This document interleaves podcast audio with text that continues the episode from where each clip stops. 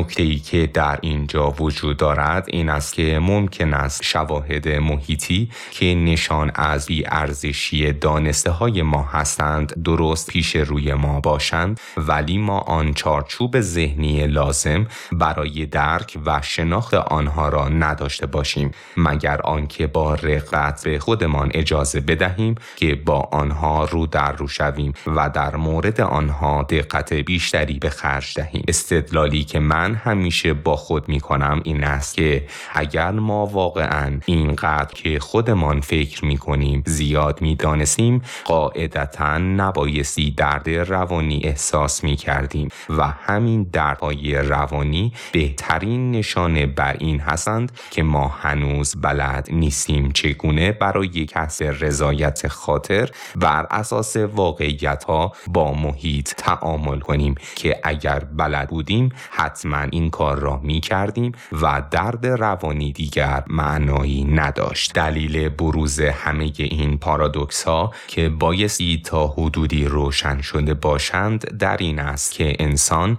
به طور طبیعی مایل نیست که به جمعآوری و دقت نظر در اطلاعاتی بپردازد که با دانشهای قبلیش که مطلقا آنها را درست میپندارد در تناقض باشند. اما این را هم باید مد نظر قرار داد که اطلاعاتی که به هر دلیل هنوز یاد نگرفته ایم چه بر اساس عدم ایجاد تمایز صحیح از ابتدا و چه بر اثر بلوک شدن اطلاعات توسط دانسته های قبلی می توانند گام های مناسب تری برای برآوردن نیازهای ما ارائه کنند. اما از آنجا که نمی توانیم چیزهایی که هنوز یاد نگرفته ایم را بشناسیم و تازه چیزهایی که یاد گرفته ایم هم همیشه در حال صد کردن راه سایر گزینه های احتمالی بهتر هستند در این سیکل معیوب گرفتار می شویم و در نهایت به این نتیجه می رسیم که این تمام چیزی است که دنیا برای عرضه کردن دارد. در حالی که گرفتاری اصلی ما در واقع نتیجه ناتوانی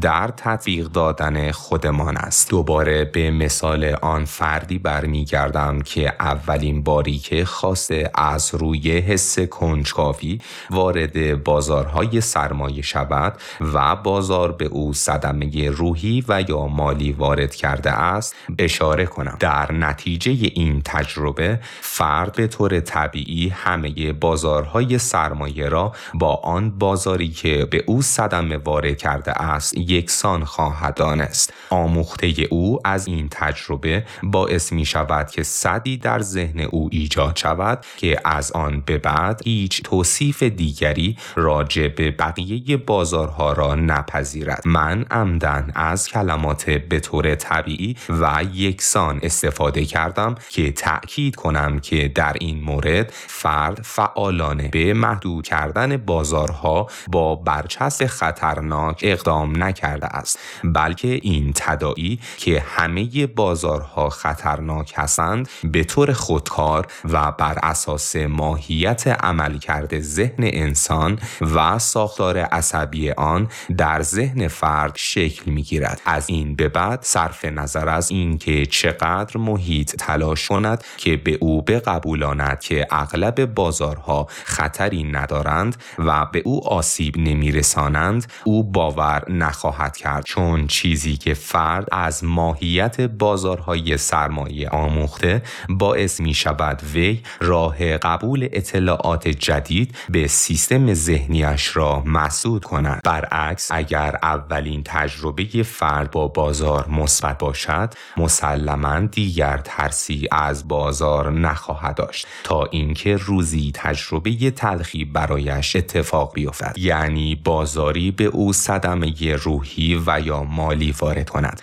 اما در این حالت دیگر به طور خودکار همه بازارها را با آن بازاری که به او صدمه وارد کرده یکسان تلقی نمی کند. چون قبلا از محیط درس های دیگری غیر از این تجربه درناک آموخته است. چیز جدیدی که خواهد آموخت این است که یاد بگیرد که تمام بازارهای سرمایه سوده نبوده و باید در مواجهه با آنها هوشیار و محتاط بود تا اطمینان حاصل شود که به وی صدمه روحی و مالی وارد نگردد. شما می توانید هر آنچه مایلید را به یک کودک یاد بدهید. صرف نظر از اینکه آن آموخته ها نسبت به شرایط محیطی چقدر نادرست یا بیفایده باشند کودک همه آنچه به او یاد دهید را فرا می‌گیرد و هر آنچه را تجربه می کند بخشی از هویت او می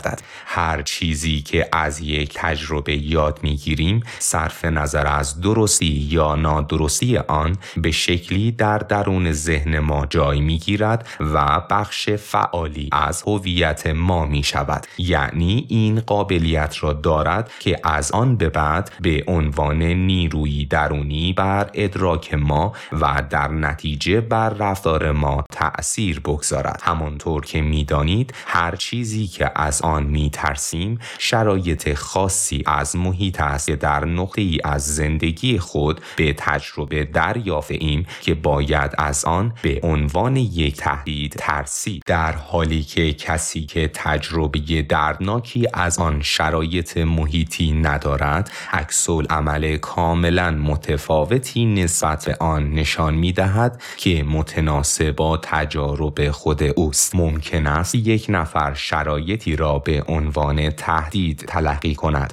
در حالی که در همان لحظه شخص دیگری آن را به عنوان یک فرصت خوب قلمداد کند و این تفاوت صرفاً به حالات ذهنی متفاوت آنها بستگی دارد. این یعنی آنچه که هر یک از آنها بر اساس تجربه در ذهن خود جای داده اند تعیین می کند که شرایط چگونه ادراک شود. به عنوان فرصتی برای شادی و شعف یا تهدیدی بر ایجاد درد و ناراحتی یا چیز دیگر. چیزی که جالب است این است که هیچ کدام از آنها قادر نخواهند بود که دیگری را به صحیح بودن درک خود متقاعد کند چون چیزی که هر یک از آنها در لحظه ادراک می کند مستقیما به چیزهای متفاوتی که یاد گرفته اند و عین واقعیت میپندارند مربوط می شود معمولا ما فقط زمانی ارزش و اعتبار دانسته های خود را به چالش می کشیم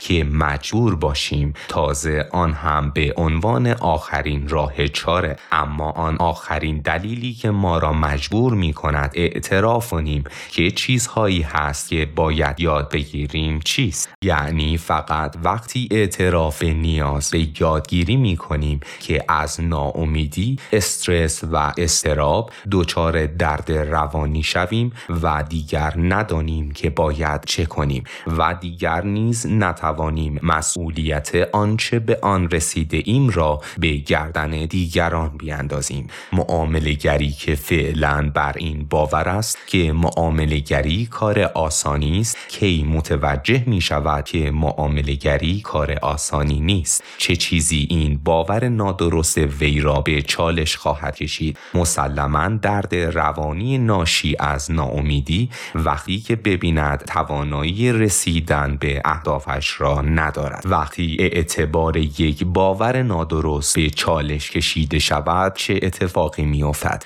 دنیایی از اطلاعات جدید در برابر چشمان ما ظاهر می شوند که به ما یاد می دهند چگونه با افزایش سطح ارتباط و درک خود از محیط معاملگری تعامل بهتری با آن برقرار کنیم. اما جالب اینجاست که تمام آن چیزی که از این تجربه یاد می‌گیریم از ابتدا در جلوی چشم ما قرار داشته است. پس باید تغییری در خود ما رخ داده باشد که در قسمت های آتی به توضیح کامل آن خواهیم پرداخت.